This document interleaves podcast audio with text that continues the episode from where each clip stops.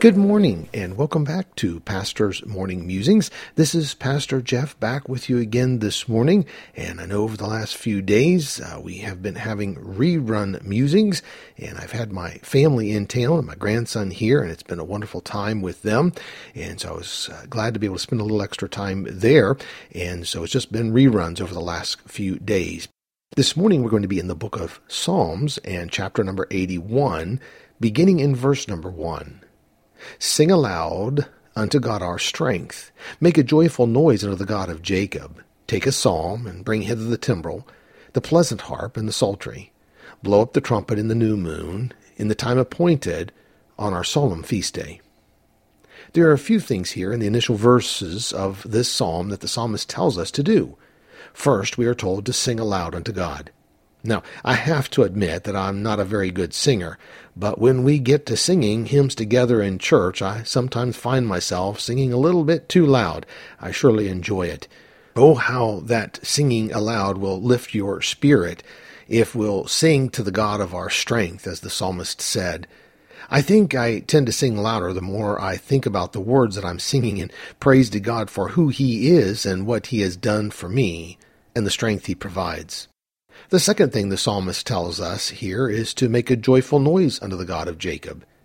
I know this is written to the nation of Israel or the tribes of Jacob, but it was still God's people then as we are the church we are today. Maybe a joyful noise, maybe more than just singing. Maybe an amen or a praise spoken to God. Maybe thanksgiving to God or words of adoration and praise to Him in prayer. Maybe also a joyful noise could be a willing voice to joyfully proclaim the gospel to a lost person, the, the good news of salvation. I understand this is not said in this verse, and it's used in connection with singing. But couldn't there be many ways in which we could make a joyful noise unto the God of Jacob? In verses 2 through 3, we see the call of the psalmist to get out the musical instruments and praise God with them. As I read this, I cannot help but to think of the words of Paul the apostle to the church at Ephesus. In Ephesians chapter number 5 and verse number 17, he writes, Wherefore be ye not unwise, but understanding what the will of the Lord is.